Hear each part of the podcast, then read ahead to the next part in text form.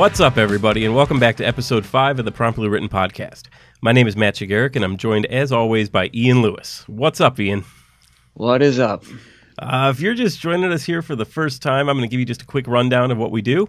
Uh, every month, we pick a writing prompt. We each write a story based on that prompt, and then we read them to you and talk about them. Uh, but before we get to that, we always like to take a little bit of time beginning of every show to discuss whatever's currently on our minds, maybe some current events in the writing world here. But you know, we've been known to go off the beaten path on occasion. That's what that's what keeps it fun, right? A- absolutely. So, but I think I think we are mostly writing or reading related today. So, um, why don't we just jump into it? Does that sound good to you? Yeah, let's do it. All right. So, um, on the last episode, I was talking about some uh, reading resolutions that I kind of created for myself uh, for this year. Um, I've been spending a lot of time writing, not enough time reading, so I wanted to kind of work that way back in as like something that I was focusing on doing. And I am proud to tell you that I have fi- well, I've really read one and a half books. I finished "And I Will Lead the Revolt" by the one and only Ian Lewis. Uh, but I had, I had that like half written, so that kind of was like an overlap from last year. Do you want to like summarize the the series of books? Tell people what it's about, or Oh man, it, yeah, I'll try to give you a quick synopsis. It was a two a two a two book series. It was something that I never intended to write, um, like genre wise, and you know, it, it, it's not really anything that fit into the Ian Lewis universe, so to speak. But it was it sort of originated as a uh, inside joke amongst coworkers, and uh, long story short, I said, "Oh, I'll write a story about you know this sort of parallel universe that imagined." you know this dystopian United States, and we were all characters in the book, and said, oh, "I'll write a book for fun." And it the first book got kind of out of hand and turned into something bigger. and I was like, "Well, there, there's more material here than one book." But the flip side is, again, it, it wasn't something.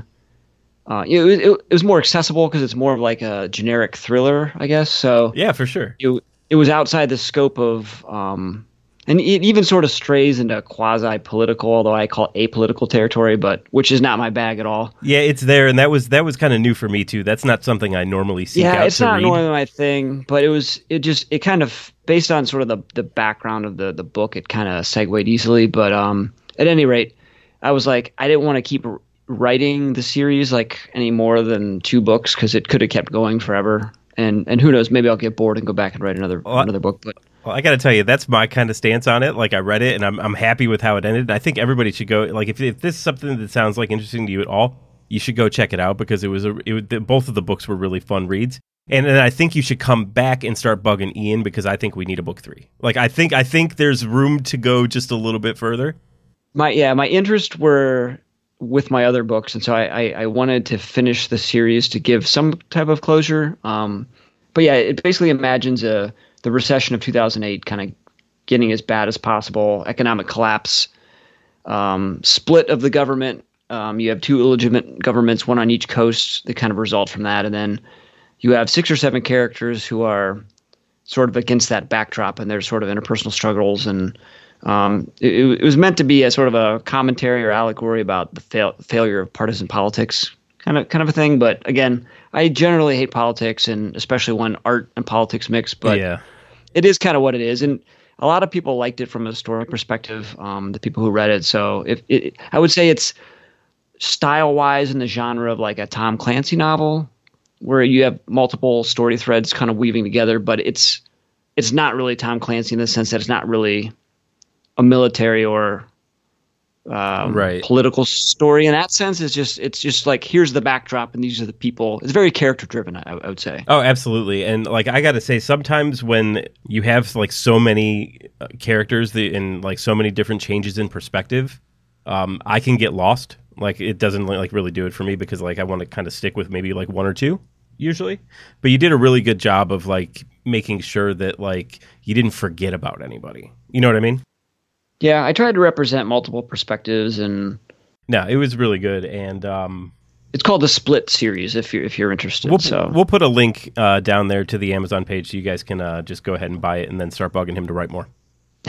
but yeah, so I read that and then I kind of decided that there's like a handful of like what would be considered classic books that I've never read.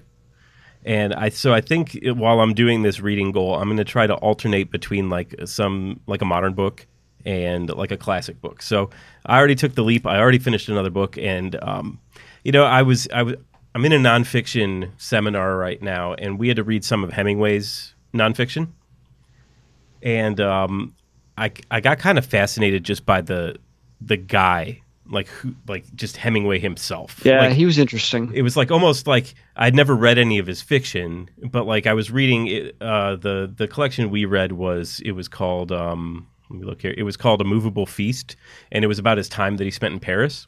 And I was just like reading about this freaking like pimp kind of dude, just like walking around Paris. He was kind of a man's man. He's he's hanging out with like all these famous authors like uh, F. Scott Fitzgerald, and and he's just like they're in like this little writers club, and he's got this place that he rented specifically for writing, and he goes up there with like some food and some wine, and if if you know if the words come to him, he writes, and if not, then he just kind of drinks and walks around the city.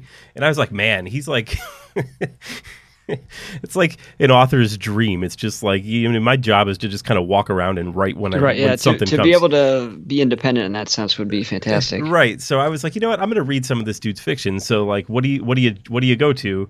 You go like to me the what's what's the first book that comes to mind when you think of Ernest Hemingway? Yeah, I don't know because I, I the only thing I, I recall reading from him um, are some of his vignettes, and that was in high school, Okay. and I, I don't remember much of it.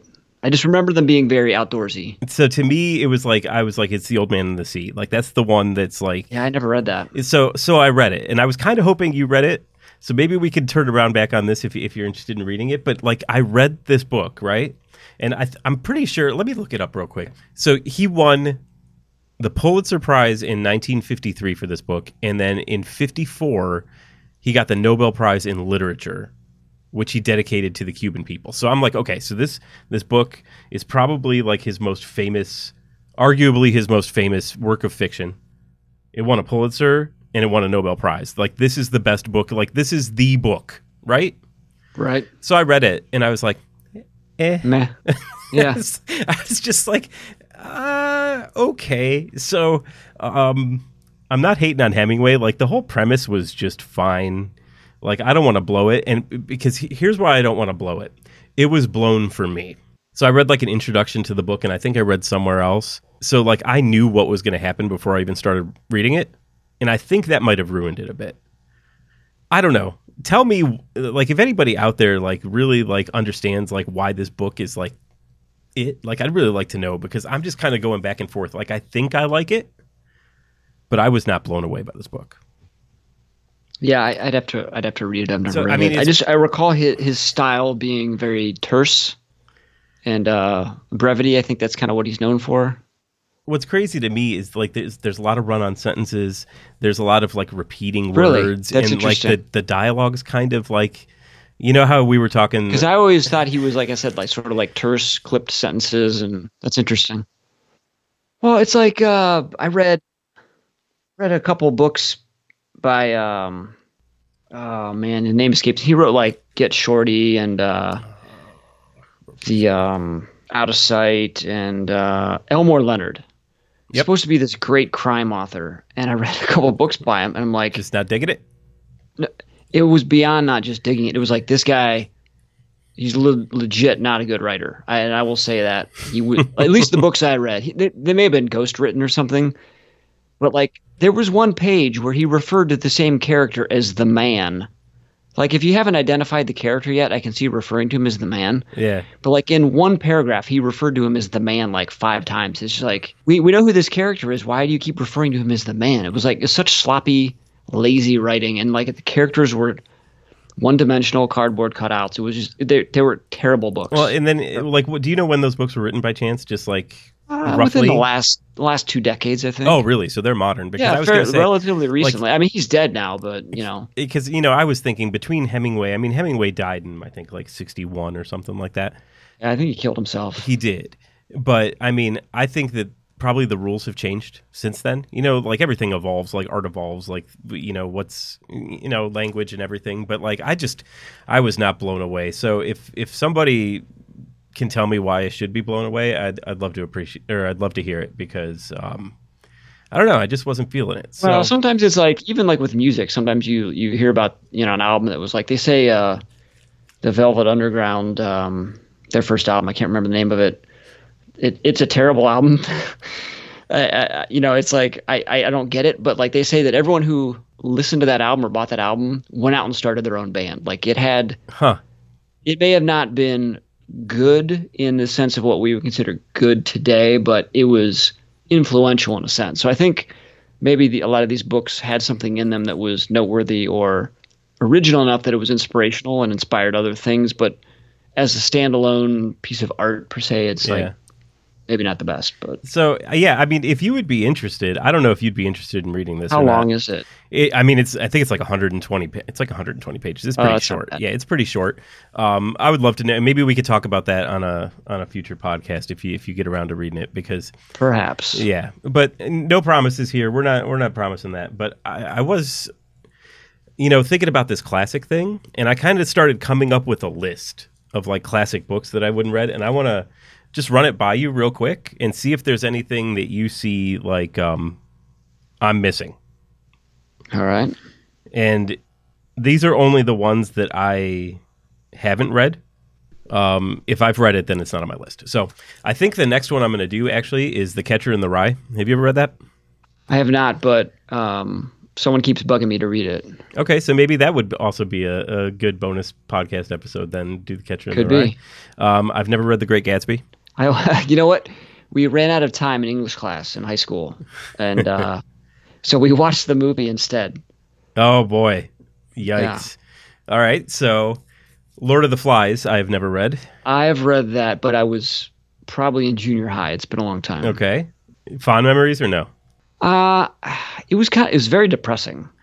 That's what I've heard, but I know very little about it, and um, It's sort of like like that's kind of how I want to go into it based on my old man and Yeah, the sea you kind of watch here. like the worst of humanity come out in a bunch of kids, basically. yeah sounds like it's right up my alley actually huh Probably all right sweet um, grapes of wrath never read it.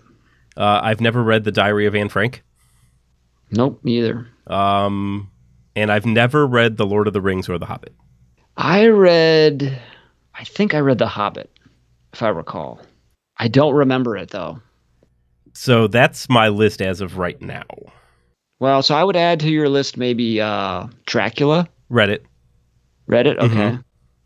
Um, i would i would highly recommend dracula to anybody who's never read dracula I'm I need to gonna throw that out reread it. I have I have a copy of it and I read it once. I need to reread it. It wasn't what I expected. no it's so good and then man that that um the bela lugosi movie is like one of my favorites I've never seen it. ooh I- ooh I movie, a movie night Really? yeah i'll bring it over Uh, all right. yeah Um, I have a couple, I think quasi classics on my shelf that I never got around to reading. we got Um, I think I have the Time Machine.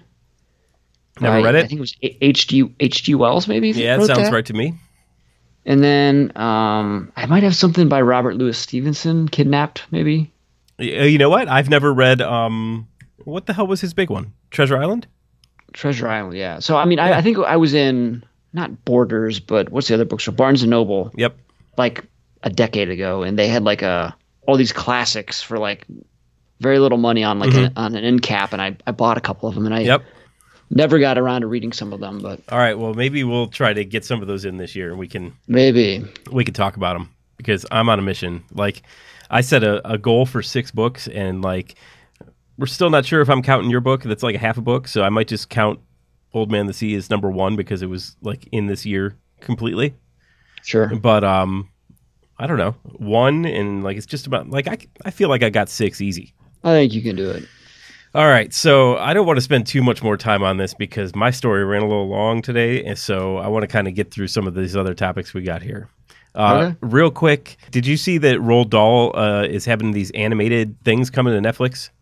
I did not. Yeah, so it's um saw this link I think on Nerdist or something like that, but it's they're doing like animated versions of these. Like and here's I'm just going to give you the quick 15 books that were announced. We got Charlie and the Chocolate Factory, Matilda, the BFG, the Twits, The BFG. uh, Charlie and the Great Glass Elevator, George's Marvelous Medicine, Boy, Tales of Childhood. That wow, that could be a mess. Uh, going solo, The Enormous Crocodile, The Giraffe, and the Pelly and Me, Henry Sugar. I'm getting bored already. Uh, Billy and the Minpins, The Magic Finger, Esio Trot, Dirty Beasts, and Rhyme Stew. You know what's missing here? James and the Giant Peach is not on this list.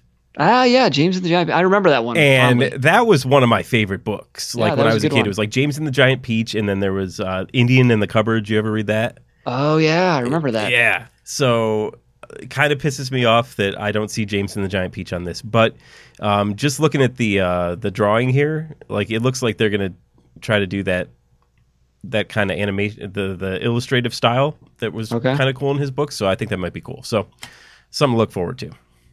Um, the next thing, I don't, I did, I didn't even like prep you with this one yet, but we've been talking like about world building on the past couple podcasts, and I came across this podcast called the Ezra Klein Show, and the only reason I came across the show is because there was um, a guest named Nora Jemisin. So I didn't know who she was, but I'll give you a quick rundown just because I think it's kind of impressive.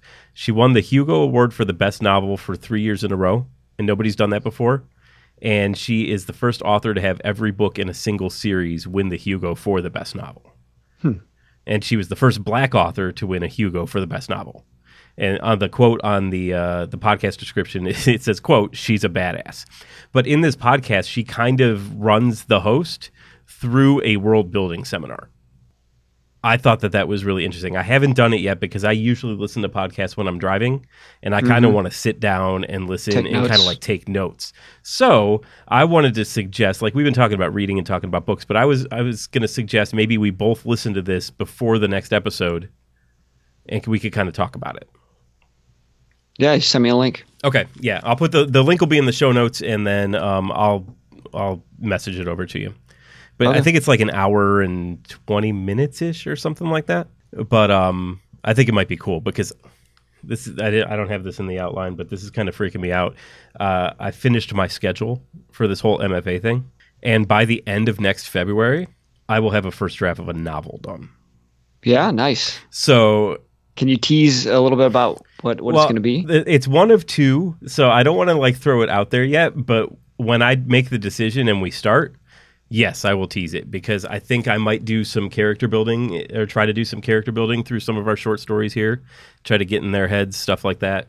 Sure. Um, I'm kind of excited, but it's kind of like um, it's kind of overwhelming me at the same time, and I'm I'm worried that it's going to mess with my process. what do you mean? Well, I like to handwrite things. Oh, yeah. You like to be inefficient. I, I like to. Well, I like it, it, it. Keep. I think it keeps me a little more focused. I have a tendency to edit a lot when I'm typing, like just straight typing. Like I'll go back and reread and edit a lot, and then I'm not actually mm-hmm. writing. Yeah, I you get know, that. so the the pen and paper thing kind of keeps me just getting it all like get just blurting it all out, and then I go back and change it. So. I might have to figure out maybe like write a chapter, type a chapter, and do something like that, so that what I'm not like spending two weeks trying to transcribe it. Yeah. So we'll we'll figure out. Or maybe I, you know, I bet you there's some sort of like OCR software where I could take a picture with my phone and like convert it to text and then just like paste it mm, into Prob- Word. Probably. Probably. Because I mean, I don't want to toot my own horn or anything, but I have pretty immaculate handwriting. So Uh, if you say so. uh, I'll, I'll send you a picture of my handwriting. It's it's not to be not to be fucked with. All right. All right. I'll take your word for it. But um, in fact, I'll throw that in the show notes too because you know why not? But uh, yeah, I'm just kind of a little worried about that. So yeah, let's do that for the next episode, and then we can kind of talk about it and see if we pulled anything. Now she, um, it's for sci-fi and fantasy authors, so we'll see how sci-fi and fantasy she goes. But I, I think world building in general, we should be able to pull at least a few tips and tricks out of there. Yeah, for sure. Cool. Um, I don't know if anybody out there is following me on Twitter or the P Written Pod on Twitter, but I've been trying to tweet a little bit more lately and try to get more of a presence out there. I found a couple of like writing communities, just like, you know, you add hashtag writing community or hashtag AM writing, like M writing, and um, like people just kind of talk. So um, I listened to a podcast called Script Notes, who's uh, hosted by John August and Craig Mazin. They're a couple of screenwriters, and John August is uh, an amazing screenwriter. Um, he's done a lot for Tim Burton, but um, he goes on Twitter and he does these like writing sprints, and he'll be like, "Hey, top of the hour, sixty minute writing sprints, just like." Go focus, no distractions. Turn your phones off. You're writing for an hour see see what you can get done. And then he comes back and he's like I've I did 600 words or something. And I was like you know that's kind of cool because like even if my Twitter is just you know not a whole lot of people follow me on Twitter so it's just kind of me shouting into the ether you know? Right. But you know a couple of people liked my tweet and then even just by sending that tweet out and saying I am going to write for 60 minutes straight like I did it. There was like a little bit of accountability so the story that the story that I'm going to read today was actually done in two well I would two say one hour sessions. two one hour sessions and then like I did a 90 minute session that was kind of finishing and then kind of going over some stuff. Yeah. So, but it was it was kind of cool just to go and like a couple people liked it and you know, I'm going to I wanted to, like it it'd be cool if we could get like more people to write. Like I'm going to try to plan them out. Like, hey, like at 11 o'clock tonight or at 10 o'clock tonight, I'm doing a 60 minute sprint. Like, let's see how many people we can get talking and see how many words written. Because I mean, the first one I think I wrote 760 some words, and then the second one I did, I wrote like over 900 words in that hour. Nice. So it was kind of cool, and it's something that I'm going to try to do more. So if you if that's something that sounds interesting to anybody, it's at Matt Shigerick on Twitter and at P Written Pod on Twitter we're going to try to keep this going and try to keep myself accountable for some of the stuff like that. So I think the next one you threw into the uh, the show notes before we started. Do you want to? Yeah. So uh, what I had learned not only after we decided what our prompt was going to be this month, but even after I started writing, um, is I is I heard that the the company I think they're called ChooseCo that that owns the Choose Your Own Adventure brand of stories. Okay. Yeah. Um, if you remember those from your childhood, love them. Were you, yeah, they were great. Yeah. I have have had a lot of fun with them. Um, but they were going to sue Netflix over a particular episode in Black Mirror. Um, I think the episode was called Bandersnatch. Now, have you um, seen Black Mirror before? N- no, I heard it was good, but I also heard a little bit about what goes on in the first episode, and it didn't sound like it was up my alley at all. So I, I never watched it. I heard about that first episode as well, and it's right up my alley. And right, I right. still haven't watched it, but everybody who asks me if I watch Black Mirror and I say no, they're like, "Oh my god, this is like you need to go watch it." So, yeah, well, one of these days, rate, I'm going to get around to watching it. Yeah. So what what they did is they did a choose your own adventure episode where you actually get to choose. I don't know if it's just the end or like the whole the whole story you get to pick. I'm um, not sure. But they they got in trouble uh, with Netflix. Netflix got in trouble with the, with ChooseCo, and now they're suing them. And um, part of it was because um, Netflix had pursued some type of licensing agreement with ChooseCo previously and did not get rights to it. And I think there was also some concerns on ChooseCo's part that the episode was too dark and violent and not not really um, sort of the same type of material that their brand represents as far as the types of stories go. Yeah. So I don't know where that's at in litigation um, or anything like that. Um, but how that ties into today is that we we wanted to do a you know um, you know stories that kind of followed that model that model where yeah. like I'm gonna give you some input and you're gonna give me some input into your story, and, and we have different branches, um, you know, in, in the in the narrative. And so um, this is I will put the disclaimer out there. you know, one, we're not worth anything. We're not worth coming after, right? But um, two, this is not a blatant attempt to rip off that concept. It, no, it's an, is... an homage, if you will. It's uh, absolutely uh, not our idea we are we we like like the concept and we're kind of um, giving a nod to it and everyone should go out and buy some choose your own adventure books. Uh, you know, I'm, I was thinking about it because I absolutely love those, and it, it, was what's interesting about them is like just the rereadability. You could just like read it again and do something different. You know, well, you almost like, have to sometimes, right? If you choose the wrong path, you're you're in a crummy crummy ending, and you're right. like, all right, right, I got to start over. So yeah, so today's stories are going to have a "you help us decide" kind of thing. right. like, yeah. um, uh, not our idea though. Yeah, no, no, not I, original concept at all. It it's ChooseCo all the way. I, I hope, that, hope that covers us. Thank you, ChooseCo, for inspiring us. Yes. Um. So yeah, so um, I just did one branch, and it was kind of like, do you want them to do this or do you want them to do this and then i just have like yeah, two different that's that's that's what i did it was going to get too complicated in such a short amount of words to have multiple branches. I thought. I mean, I, I I will give mad props to the authors of the Choose Your Own Adventures book because even if you're writing like you know middle grade fiction or whatever, that had to be a nightmare to like keep straight. You know well, what I mean? probably what you do is you just once you pick a branch, you just write that story to completion, maybe, right? Yeah, but I think they had a lot more branches branches that kind of I don't know, man. Like I almost want to go back to refamiliarize myself with I like probably the still original have books. some. Do you I really? think I have a bunch of I, I have a bunch of books in a box from when I was a kid, like you know, not like like baby books, but like books that you were reading when you were in fifth grade or something, kind of a thing, or in, and on up. I probably still have them somewhere. well, that's interesting. I'll have to see. All right. Well, let me know if you do because I might stop by and grab one of them so I can. uh But I think that's all we got for. um I guess our general discussion, which I wanted to be short, but went kind of long. But that's fine. Yeah, it did. um, you, you you you come for the banter, stay for the story. Absolutely. And my story, like I'll apologize, like mine, mine's pretty long, but you know we'll get to that in a second. Do you uh you want to kick it off, or do you want me to kick it off? It doesn't matter. Um, why don't you go for it? Okay. Uh, my story is called Brave of the Dark. I'm ready. All right, here we go. Day one. You hear someone say it, casually, flippantly even. Three seats down the tacky, condensation ringed surface of the bar. There's been another inversion. You look up with something like mild interest, but you're trying to hide the look of angst that wants to break out on your stubbled face like a rash of anxiety. The flat screen TV is just above you, and you see the news segment just like all the others before it. There's a shot from a vantage point in the sky, probably a news chopper. Maybe 500 feet away is the blackest, most impenetrable column of clouds you've ever seen, hanging over the Atlantic. But it's not a column of clouds. It's an inverted cone that seems to funnel upward, a rift in space time. And inside that rift, a portal to a future unrecognizable. These inversions have appeared seemingly at random for the past five years all across the globe but no one knows who or what is behind these attempts to bring the future into the present. Nor does anyone know why.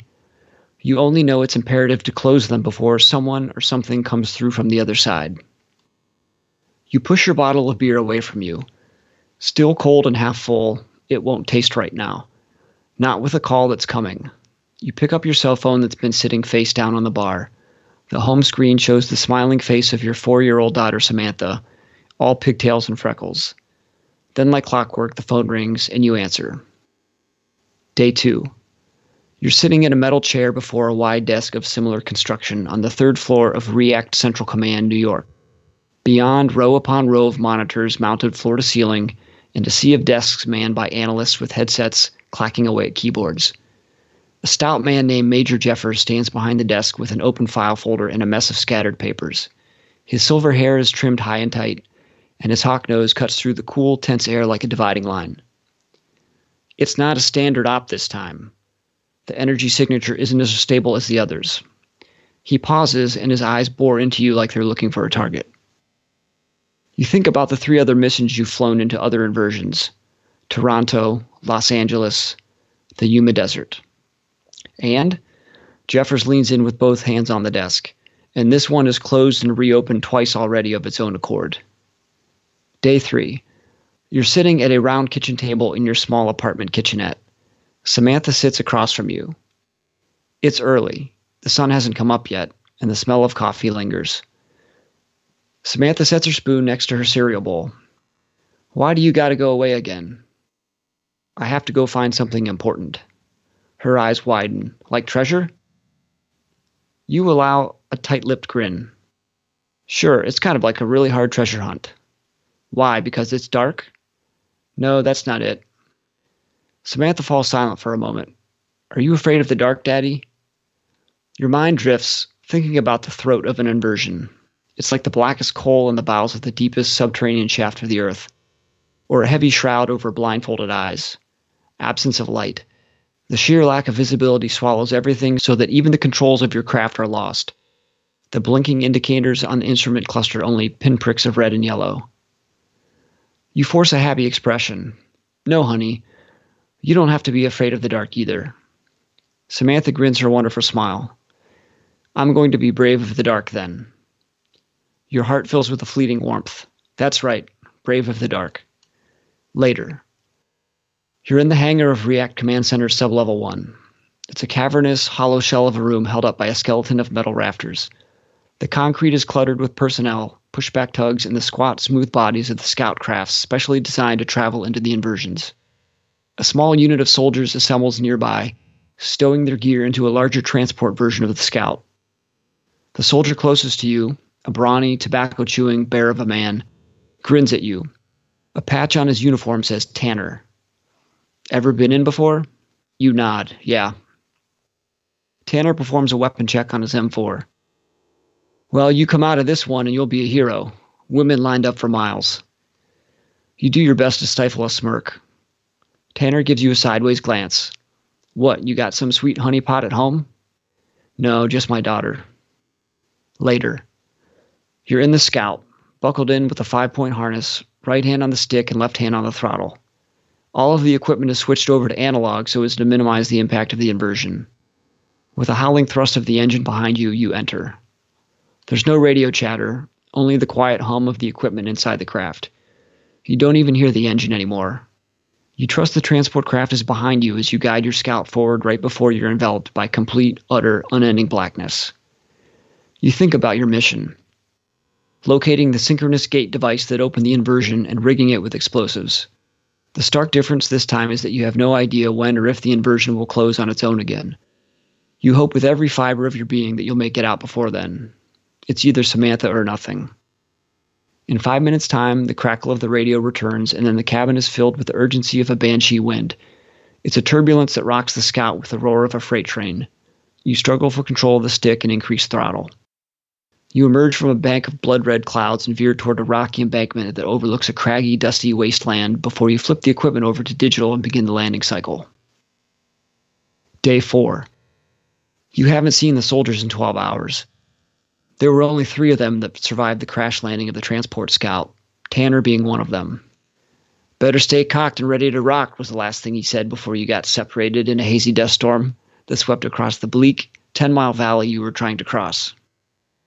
You've pressed on with an MP5 slung close to your Kevlar body armor. Only two miles to go, you think to yourself as you grip the transceiver whose green screen blips stronger the nearer you veer toward the gate device. You know Tanner's team has a transceiver of their own and wonder whether they'll course correct in time. Only once have you seen signs of life, or what can be called life. Strange biomechanical creatures called biotrons have been reported by other scout pilots, but your encounter was with a tracker, you barely evaded the relentless attack of that roving seek and destroy drone, one of many that drift along the landscape like vicious wolves. Later, you crest the top of a dusty, cracked ridge. The ribbon of purple sky beyond it blends into the shallow, tar like sea at the horizon. However, there's nothing on the shore below where you expect to see the cylindrical form of the gate device. You check the transceiver again only to find that the blip is moving, seemingly across the sea. Cursing to yourself, you turn and gaze at the impenetrable dust storm that still rages behind you, but there's no sign of Tanner or the others. Time is critical, and you tell yourself they knew what they signed up for, and so you begin your descent down the ridge to the shore. Not two steps down, your foot slips and you tumble to the bottom. There's a sharp pain in the back of your head before things go dark. Later, you come to, squinting at the dull ache that radiates throughout your skull. Heat lightning flashes in the distance, and then you see it. Standing seven feet tall is a biotron. Its narrow, battered metal frame balances upon some type of gyroscopic ball shaped wheel. And a humanoid face, sickly pale tissue that's scarred and chapped, sits cradled in a frame of tubes and wires at the top. You instinctively pull back, kicking yourself away from the freakish being that stands only feet away. Flipping the safety off, you begin to raise the MP5 when the Biotron speaks. Do not fire your weapon. Its voice is tinny and mechanical, yet retains some semblance of a human. Keen eyes, harshly blue, stare down at you with a calm demeanor. The gate device is on the move. The system knows you're here. You must come with me. Your mind spins, reeling from the pain, confusion, and uncertainty of what to do. You ask yourself whether you can trust this strange creature. I don't even know what you are. We must find the device before it closes the gate again. Otherwise, you can never go home. It spins on its wheel and whirs quietly to the shore before it turns back to you. Come. Dazed, your only motivation is time once again. You stand, collect your gear, and follow. Climb onto me, the Biotron says. You look at the brackish water before you. But how will we? Climb onto me, the Biotron commands. You obey, hauling yourself up onto its back and wrapping your hands around the metal frame below its face. Then it rolls to the edge of the water, where you hear a faint whine before the Biotron begins to lift so that it hovers only inches above the water. Then you're off, streaking across the surface, water spraying behind you as if you're riding a hovercraft. Holding on as tight as you can, you lean forward and shout over the wind. What do I call you? The Biotron's reply is calm and quiet. Andro. Later. You've crossed the sea and now streak across an ash peppered tundra, gray and washed out. Your eyes burn and your throat is parched. Andro continues to whir away, leaning into the wind at speed. Through a cluster of scorched trees, you see a faint blue glow. The transceiver beeps incessantly, and you know it must be the gate device. Andro rides down through a gulch and then back up, at which point you see the glow isn't from the device, but rather a tracker sitting near a blackened tree trunk. The tracker consists of two large metal wheels, as tall as a man, curved like shields on the outside, and connected by a smooth, polished metal core which serves as a track for the angry, glowing orb that stares back at you. The machine advances, the outer wheels grinding into the earth, while the glowing eye of the orb remains fixed on you despite its own rolling motion. You see the gate device laying behind it. Then the tracker tips up onto one of its wheels like a top and begins to spin. The orb glows red as it whirs around its track faster and faster until it's a freakish blur, and you know this is the lethal plasma weapon other pallets have told you about. Tense, you hang onto Andro's frame with a wet grip, transfixed by the gyrating form of the tracker. Then the rumble of the sky breaks your hesitation, and you know you have two choices. To fire upon the tracker with your gun in hopes of inflicting debilitating damage, choose option A. To leap off Andro and run, hoping the two nightmarish machines will duke it out and thereby buy you time to escape, choose option B. Hmm. I don't know. I feel like I feel like I want to go with B.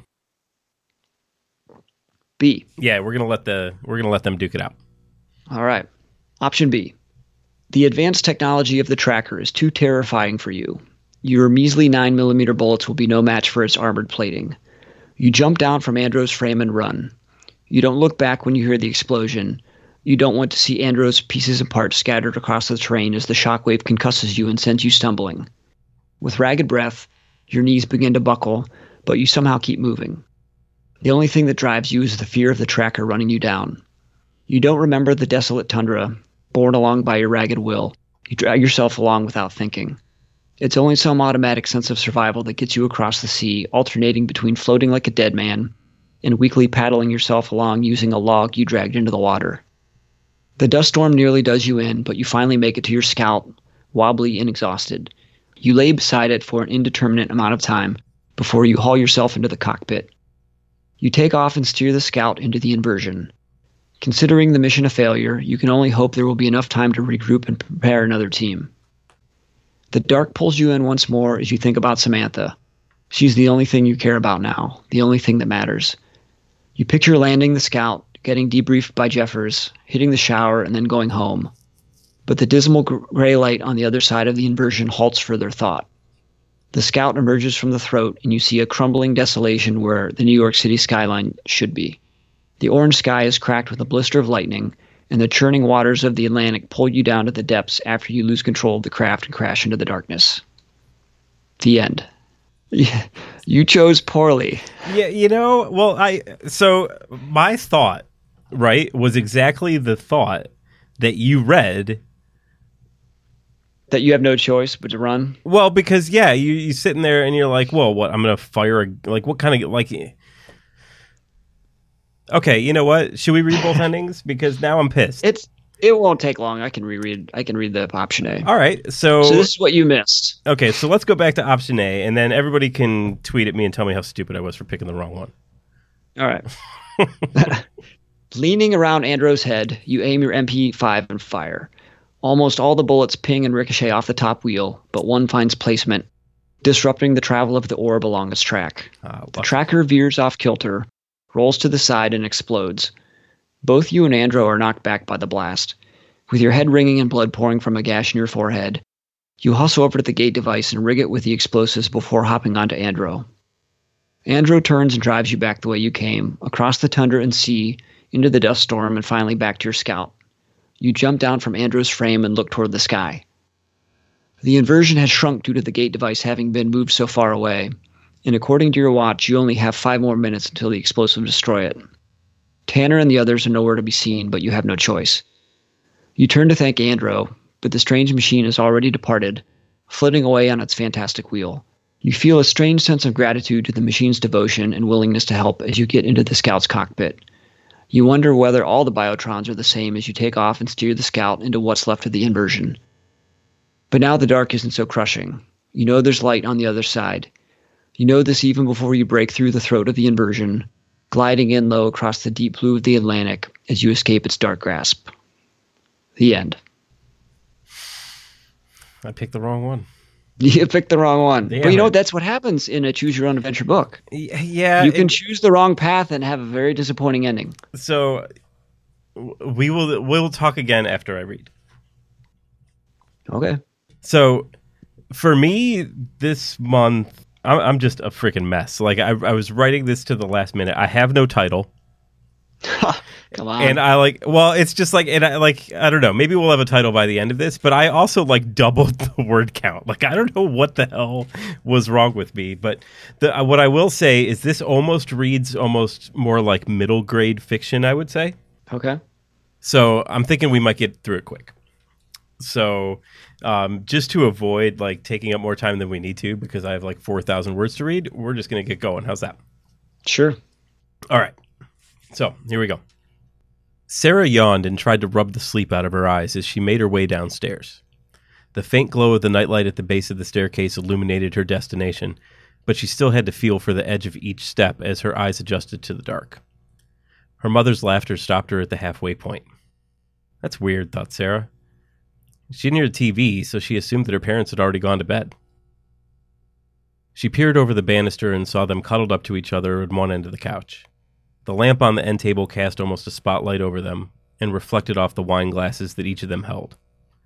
Sarah's mom took a sip and rested her head on her husband's shoulder as he placed his own glass down and flipped the page of the photo album that they were both engrossed in. What are you guys looking at? Her mom jumped, causing the wine in her glass to slosh around. She compensated for the sudden movement and expertly calmed the liquid without spilling a drop. What are you doing awake? Oh, never mind. Come on down here. We're just looking at the wedding album. Sarah's eyes widened and she was instantly awake. Your anniversary! Hold on a second!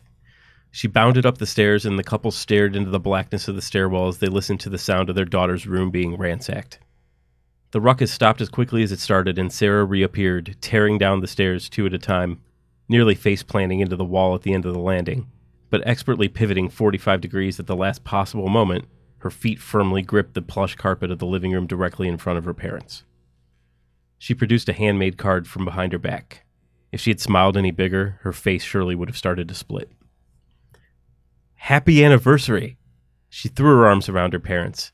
The embrace nearly spilled the wine again, and the second glass was passed between the adults and placed next to the other on the end table. Sarah's mom moved over to create a space for her between them. Sarah held up the card proudly in the light so all could see. Look, I drew you two. Sarah's mom's jaw dropped as she looked upon a nearly perfect recreation of her favorite wedding photo done in pencil. It showed the two of them embraced in laughter in between posed shots. She traced the outline of the pearl necklace that fell just below her neckline in the drawing. Tears welled in her eyes, and she turned to wipe them on a blanket draped over the back of the couch. When she turned back, she saw that her husband had turned to the actual photo and was comparing it to his daughter's work side by side. The tears began to fall again. Mom, what's wrong? Sarah watched as her dad took notice and closed the album, reaching across to rub her mom's shoulder. He wiped the tears from her eyes and gently ran the back of his hand across her cheek before turning his attention back to Sarah. You remember the story about our first apartment? Sarah thought about it for a second, her face finally lighting up in recollection. You, you mean the one that burned down? Yeah, it's the one. You see, after the wedding, your mother and I decided it'd be fun to bury a time capsule that we could open again on our first anniversary. We wrote a note to each other and placed one item that we treasured from that day and buried it in the basement of the building. The thing that your mother chose to bury was that pearl necklace. He squeezed his wife's shoulder and she began to sob softly. When the building burned, the bottom floor nearly collapsed into the basement, and we were never able to get back to the spot where the capsule was buried. Sarah sat in silence for a moment as she processed this. The building's still there. Why don't you just go get it? This brought her mom back to reality. She looked at Sarah's determined face and felt every bit of the unconditional love that her daughter had for her. It's not that easy, honey. It's never been fully cleaned up, and it's not safe to be there. It's simply not worth the risk. Her mother's voice shuddered as those last words came out. She looked up at her husband. You remember the night we buried it? He smirked and gave her another squeeze. Of course I do, he laughed. One doesn't simply forget almost being decapitated by a crazy lady with a broom. Sarah perked up at this. What happened? She beamed. Well, her dad looked to his wife, who nodded her approval. Your mother and I were as far back as we could be underneath the stairs. We had just finished, uh, hugging after we buried it, and we were getting ready to leave when we heard someone come down the stairs. We huddled back into the shadows, but apparently our position had already been made. Sarah's eyes bulged. Who was it? Her mom answered. Mrs. Gelati. She lived on the first floor and took care of cleaning the halls and common areas. Nice lady. Her dad smiled. Yeah, nice until she gets woken up in the middle of the night. Then she became a broom wielding maniac. After one hit to the head, she got all stabby and started poking me with the handle. Couple inches lower, and you might not even be here today, kid. This prompted a not so gentle punch to the arm from his wife. Stop it, she said. She really was sweet most of the time. Sure, real sweet. What was she yelling at us? Sarah's mom laughed. Something about you crazy canoodling kids. Sarah knew exactly what they were talking about, but wasn't ready for them to know that she understood.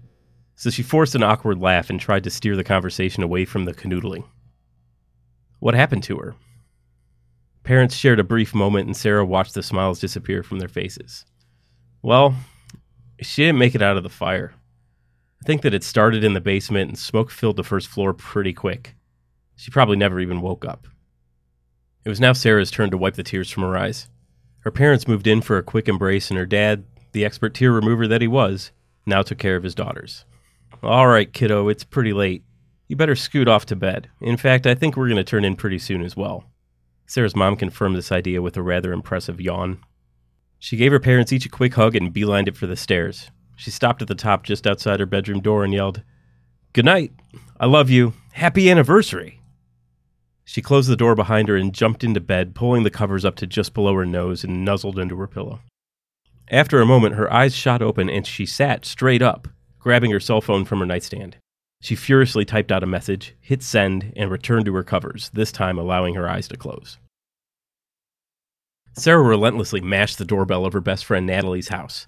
It took far too long for the door to open, and when it finally did, she yanked her friend out onto the porch and shut the door behind her. I need your help. Promise me you'll help. Natalie tried to get a read of her friend's face but came up short. Well, that depends on. She was cut short by a shrieking Sarah. Depends? I don't recall hitting you with the depends that time when you needed me to. All right, all right, I'm in. What exactly are we doing? Sarah opened the door and pushed her friend back inside. No time, I'll explain on the way. Just grab a jacket and meet me by the garage. Your dad probably has a shovel in there, right? Natalie's eyes went from wide open to a suspicious sliver. A shovel? What the? Go, cried Sarah. You'll know soon enough. It only took a few minutes for Natalie to get ready, and the girls were on their way. Sarah seemed to be power walking, and the awkward task of carrying the shovel made keeping up with her difficult. Slow down, would you? Sarah broke out of whatever haze she was in and stopped to let her friend catch up. Sorry, I was just really want to get there. Natalie smirked as she reached her friend, letting the blade of the shovel hit the sidewalk with a clang. Speaking of which, Mind telling me where we're going? Maybe even why we're going there? Sorry about that. I'll I'll fill you in. We we got to keep moving. The girls started to walk again, this time at a more leisurely pace. A light breeze started to blow and both pulled their jackets tighter around them. Natalie listened attentively as Sarah filled her in about the time capsule, its contents, and how they never got the chance to dig it back up.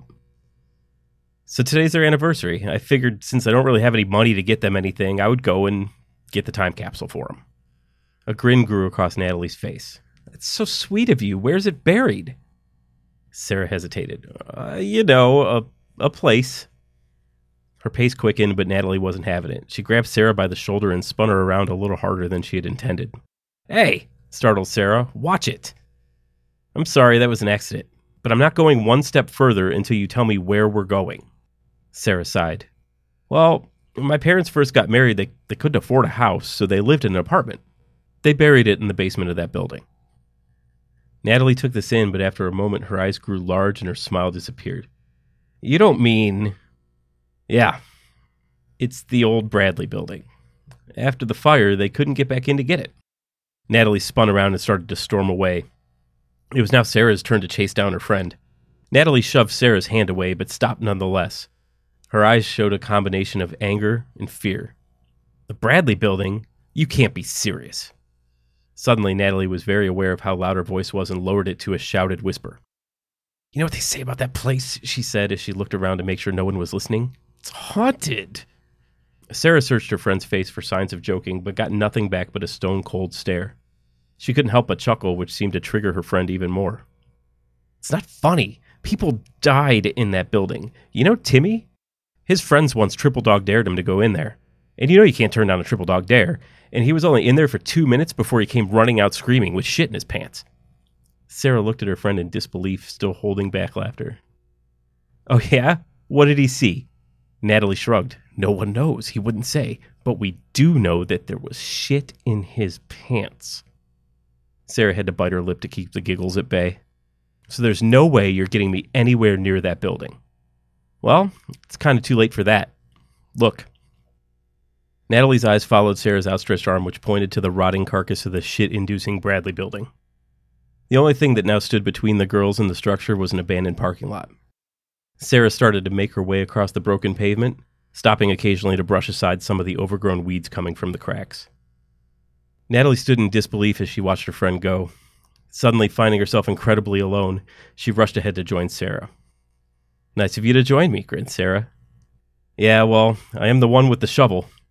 She gripped it baseball style and waved it in a way she thought to be threatening. Good thing, it'll come in handy to dig up the capsule. Plus, it's well known that shovels are a fail safe protection against. Sarah stopped suddenly in her tracks, her mouth agape. Protection against what? Sarah raised her arm once more, pointing directly in front of her. Natalie's eyes met the source of the distraction as the word exited Sarah's mouth. Ghosts. The two girls watched as the transparent figure of an old woman slowly passed just yards in front of them. She held a broom and appeared to be cleaning? She hovered just slightly above the surface of the ground and turned the corner, disappearing around the side of the building without seeming to notice the girls. Sarah and Natalie looked at each other in stunned silence, both unwilling to make a sound. Looked back to the building and back to each other. Natalie broke the silence. What should we do? All right, Ian. Do you want the girls to continue go into the building, or do you want the girls to get the hell out of here? Uh, they should go in the building. They should go in the building. Okay. Yes. What do you mean, what should we do? We go in. We came this far. Sarah huffed as she started toward the building. The girls crept in the entrance and were instantly stopped in their tracks. For a building that had burnt down over a decade ago, it had been kept up quite well. While there was an eerie sense of emptiness and the charred walls blatantly recalled the building's demise, there was not a speck of dust or a cobweb in sight. Look over there, whispered Natalie as she pointed to the sign designating the stairwell. The two girls moved with purpose across the floor and descended into the basement. The light switch at the bottom of the stairs proved useless, but enough light came through the windows to allow them to navigate around. The walls down here didn't fare as well as on the main floor, and the girls were easily able to step through the beams that framed the stairs. My mom said it was under the stairs as back as far as you could go. Natalie nodded and passed Sarah the shovel, who accepted it with a quizzical look on her face. What? You didn't think I was going to be the one digging, did you? Sarah just rolled her eyes. I, I guess not. She shoved the blade of the shovel into the dirt, which proved to be softer than she expected. She made quick work of it, and after digging down about a foot or so, the girls both perked up as the shovel clinked against something metal. They both dropped to their knees at the edge of the hole and began to dig with their hands. Within seconds, Sarah clutched a green insulated thermos. Natalie looked to Sarah for confirmation. Is that it? Sarah shrugged. Only one way to find out. She struggled to open the lid, but with a little elbow grease, she was able to remove it. The inner seal came off easier, and she tipped the thermos over and watched as the pearl necklace fell into her hands. Tears welled in her eyes. This is it, said Sarah as she returned the contents to the bottle. She wiped the tears from her eyes with a sniffle. So, what do you think you're doing down here? The girl spun around to find the old woman with her broom in swatting position, ready to strike. Nothing, cried Sarah frantically. We're just here to get this. My my parents they, they used to live here and they buried it and, and I just wanted it back. We didn't do anything. Don't hurt us. The old woman relaxed her grip on the broom and chuckled to herself. Ah yes. I was there the night they did it. I think I gave them quite a fright. Sarah laughed nervously. Yeah, I think they mentioned you. The old woman continued. And if I remember correctly, that old thermos wasn't the only thing being buried down here that night. The two girls looked at each other and responded in unison. Huh? Oh, never mind. You girls better get out of here. It's dangerous. Yes, ma'am. The girls ran up the stairs and out the door. They ran across the parking lot and looked back to see the old woman exit and resume her sweeping, her feet now very visible. They took off again, not stopping until they got to the end of Sarah's driveway. Thanks, Nat. I owe you. Natalie smiled. You owe me big time. Sarah ran up her driveway and burst through the front door of their house. Her parents jumped out of the seats in the living room and ran to meet her. Sarah Nicole, where have you been? cried her mother. Your father and I have been worried sick. Sarah said nothing, but couldn't get the grin off her face. She clutched the thermos in her hands and thrust it out in front of her. She watched as her parents' eyes dropped and reveled as their expressions shifted from anger to love. Happy anniversary. The end. Okay, that didn't turn out anything like how I thought it would. Would you care to see what happens if the girls run away? Yeah. And this is the, you'll you'll see what I was talking about earlier right now. But um here we go. What should we do? Um we should get the hell out of here. Or I guess if you prefer, we could go in and let the ghost maid sweep our souls straight to hell. Sarah nodded. I'm I'm good on that. Let's go. The girls turned and found themselves face to face with the phantom caretaker. She hovered in the air and looked down at the girls with a look that made them want to shrink into their skin. Sarah met the figure's gaze and became transfixed, unable to look away. She raised her hand and reached out towards the woman's face. Her finger broke through the plane where skin should have been and felt what she could only imagine to be the icy chill of death. She shivered. Natalie stood frozen, unsure of what to do. Just as Sarah pulled her finger back, the woman snapped out of whatever trance she was in. Damn it! Seriously? The woman's voice was gentle and soft, but had an almost ringing quality to it, reminding Sarah of church bells. The girls jumped back. You came face to face with an actual ghost, and your first instinct is to poke at it? Who does that? It doesn't feel all that great to me either, you know? The woman came closer and proceeded to poke Sarah back in a very similar manner, her ghostly finger disappearing into her right cheek. Sarah began to laugh uncontrollably. That tickles! Are you freaking kidding me? The ghost pulled back and spun around angrily. Of course, blind, piercing pain for me, and it tickles you. That's just perfect. Sarah and Natalie exchanged a look, unsure of how to respond. Uh, sorry, was all that Sarah was able to muster.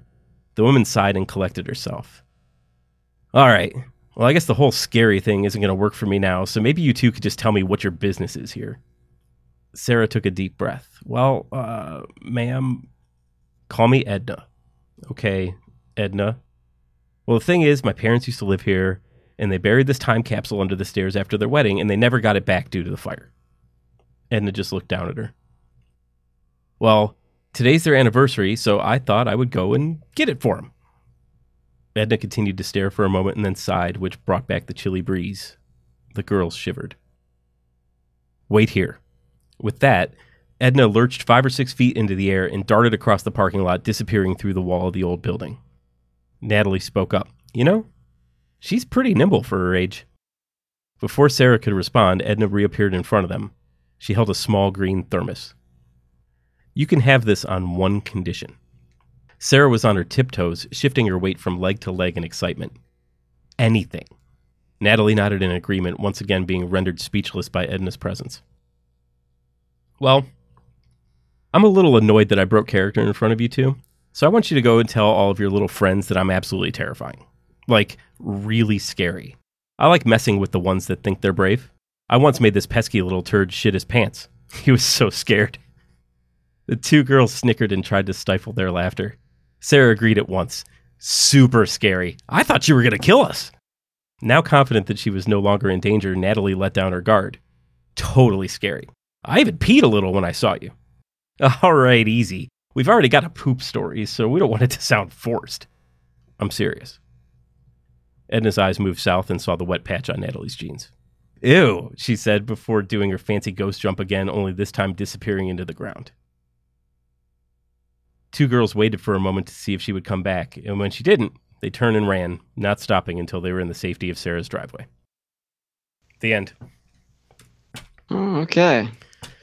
So that one didn't quite end how I thought either. Yeah, well, it was it was weird because like originally I actually had them end absolutely the same.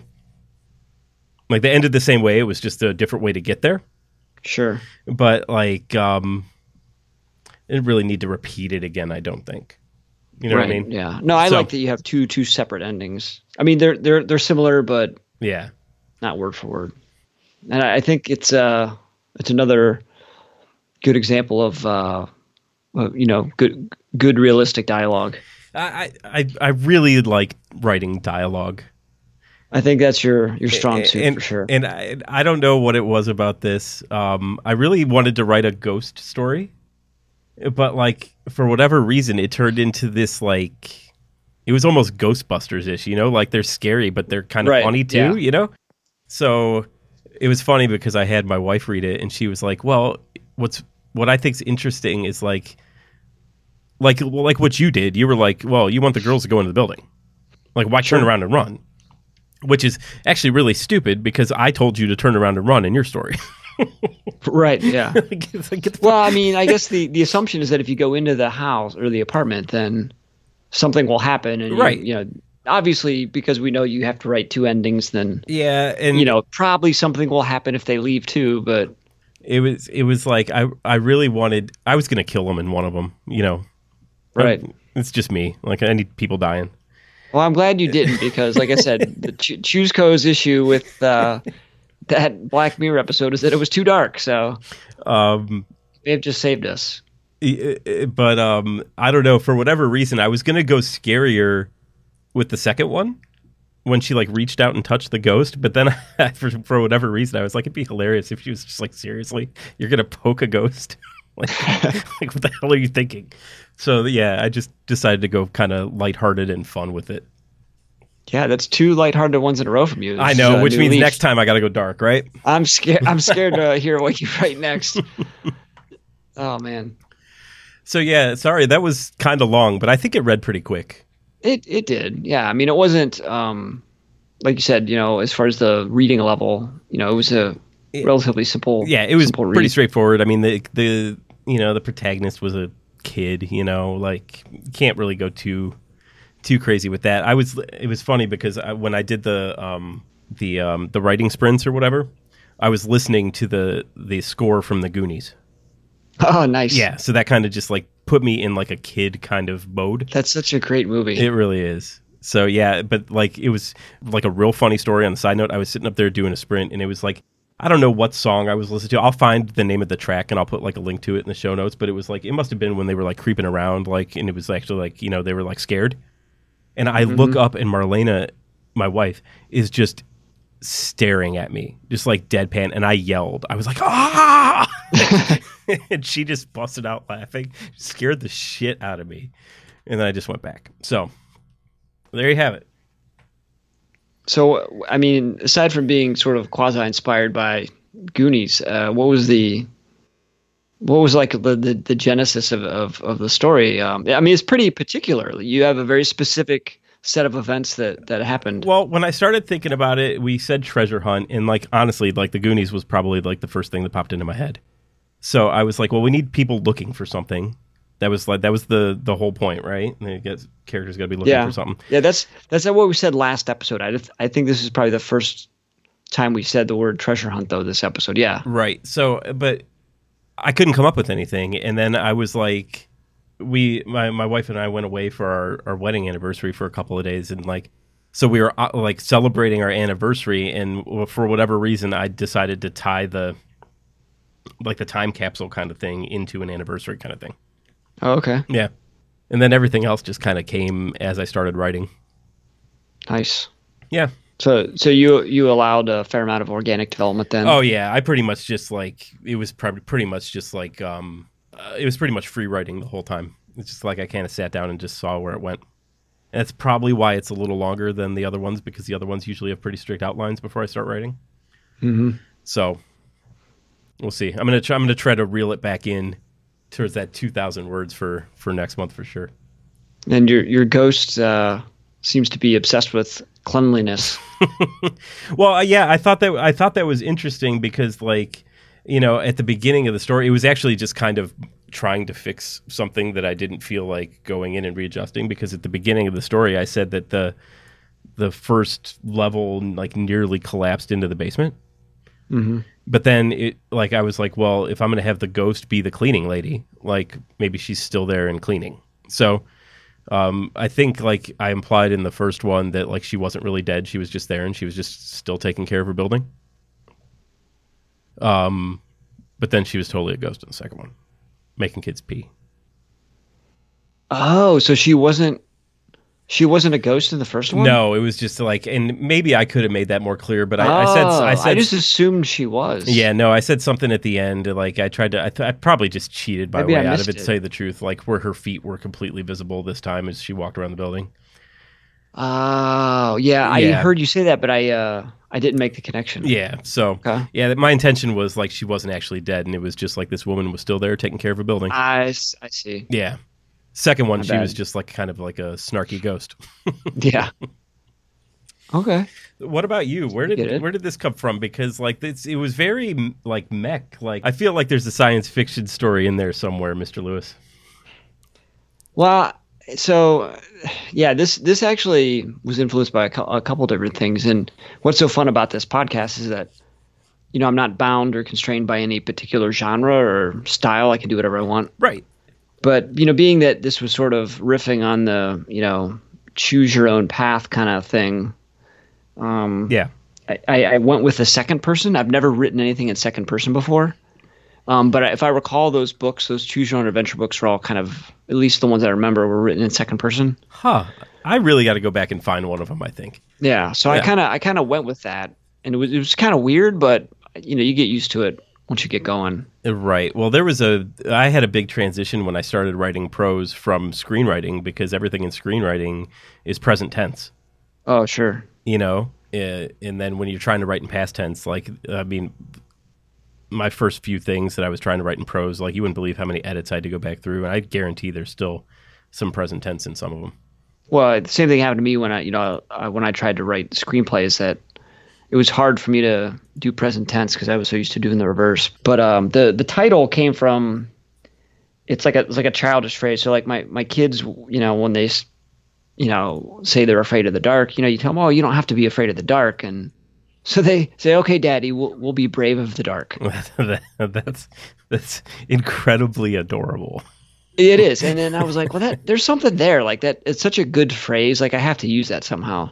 And so I kind of went back, and so part of the story that the scene where the the decision scene where you know the you've got the tracker kind of spinning, getting ready to shoot its plasma weapon. Mm-hmm. Um, I wrote uh, on the the fantasy writer subreddit there was like a a writing prompt, like 50 word, uh, little blurb, uh, and the pr- uh, the prompt was trapped. So I wrote something that was very similar to this scene. Um, I reworked it for this, but the, uh, the even the concept then for that scene goes back to again my kids, back when they were actually probably just before I had my we had our second son, um, playing with like the silly little like infant toys kind of a thing. Mm-hmm. And you know my imagination is always always going, and so I there was this toy. It was like it was like this you know, like a barrel of monkeys kind of a looking thing, but it wasn't Okay. like the little barrel. Was, but it was like a like a very flat looking kind of monkey like character standing on a ball, and the ball would roll, and you could kind of roll him around. And somehow my mind turned that into this bio this biotron creature, and then the tracker was this weird like this was like an ancient toy that we somehow inherited from my mother-in-law's house. Um, for lack of a better description, it looked like an apple core Okay. with a with a little ball that would track on the inside. Hmm. And so like my mind just kind of like I it was probably sleep deprived, like you know half awake. That's where the best you know, stories come w- from. with with a new infant and like you're you've got these little or a toddler rather, probably at that point. These Mhm. these silly little toys, and my mind is trying to occupy itself or something. Um, but I'm like, well, that these types of things have to appear then in like either the future or an alternate dimension, and so I I kind of went with um, I tied into the one choose your own adventure story that I remember vividly. Was like a um, sort of a alternate dimension time travelish sort of a thing.